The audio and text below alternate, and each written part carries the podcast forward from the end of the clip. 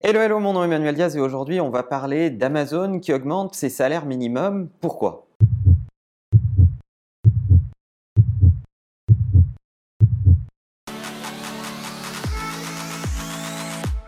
Alors si Jeff Bezos est connu pour être un modèle d'entrepreneur, Amazon est souvent pour autant critiqué pour sa politique vis-à-vis de ses salariés, euh, une politique qui euh, est souvent décrite comme rude euh, et dans les conditions de travail et dans les salaires. Pour autant, Amazon vient de décider de doubler le salaire minimum de ses employés aux États-Unis. Alors le salaire minimum aux États-Unis, c'est environ 7,50$ de l'heure et Amazon vient de le doubler à 15 dollars. Alors ils ne sont pas les seuls. Walmart avait déjà augmenté le salaire minimum pour l'amener à 11 dollars et Amazon vient de prendre cette décision qui va peser près de 3 milliards de dollars dans ses economics. Pour autant, et on en a déjà parlé sur la chaîne, Amazon est une entreprise qui est très très data driven, c'est-à-dire qu'ils prennent leurs décisions sur la base de données plus que de feeling. Et euh, c'est vrai que la culture d'entreprise est d'exploiter toutes les formes de données pour prendre des décisions, que ce soit pour leur business ou pour le management en interne et la gestion de leurs employés. Alors pourquoi prennent-ils cette décision?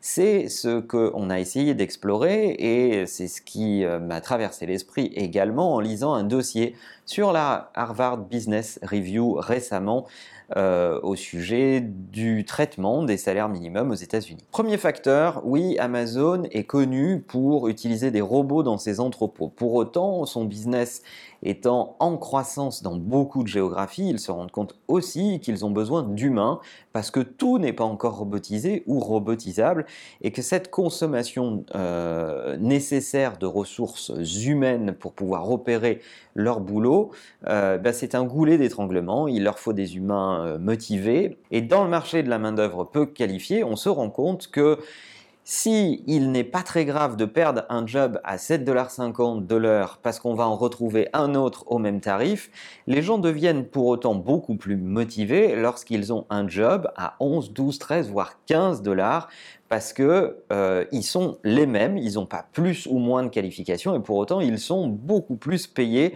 Donc ils sont beaucoup plus appliqués et beaucoup plus motivés à conserver ce job. Donc là, aussi, oui, Amazon prend une décision data-driven qui est peut-être assez simple, vous allez me dire, mais qui finalement est assez courageuse en se rendant compte que euh, sans ça, ils ne pourraient pas opérer leur business. Donc, c'est peut-être pas une dépense, mais un investissement. Pour ceux qui s'intéressent à ces sujets, ça vous rappellera peut-être une mesure qui a été prise par Henry Ford au début de l'industrialisation lorsqu'il a décidé de passer les salaires à la chaîne de fabrication des voitures de 2 dollars environ à 5 dollars et qui avait déclaré que c'était la meilleure mesure d'économie qu'il ait jamais prise puisque ces augmentations de salaire avaient été largement couvertes par le gain de productivité qu'il avait obtenu. Ce qui est intéressant de noter dans cette annonce dont le web a parlé cette semaine sur l'augmentation des salaires, c'est de se rendre compte à quel point il est parfois nécessaire de prendre des décisions qui sont à rebrousse-poil de euh, ce qu'on pourrait imaginer euh, comme ça à l'instinct. Et lorsqu'on commence à empiler des données et à essayer de plaquer des raisonnements logiques là-dessus, parfois on en arrive à prendre des décisions qui sont complètement aux antipodes de ce que vous auriez imaginé au tout début. En tant que dirigeant ou manager, je pense que c'est notre job que de challenger les habitudes, les statu quo ou les, ou les décisions qu'on pourrait prendre d'instinct, mais vraiment de s'appuyer sur les données, sur les retours d'expérience des managers de proximité, de la discussion que vous pouvez nourrir avec vos équipes de terrain qui vont vous remonter des infos extrêmement importante pour nourrir vos réflexions et vos décisions.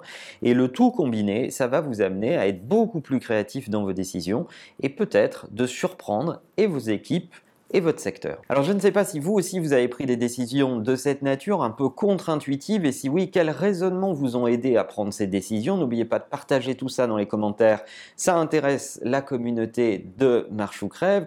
N'oubliez pas que vous pouvez aussi me retrouver dans mon quotidien sur mon compte Instagram et en attendant que la meilleure façon de marcher c'est de vous abonner. À bientôt.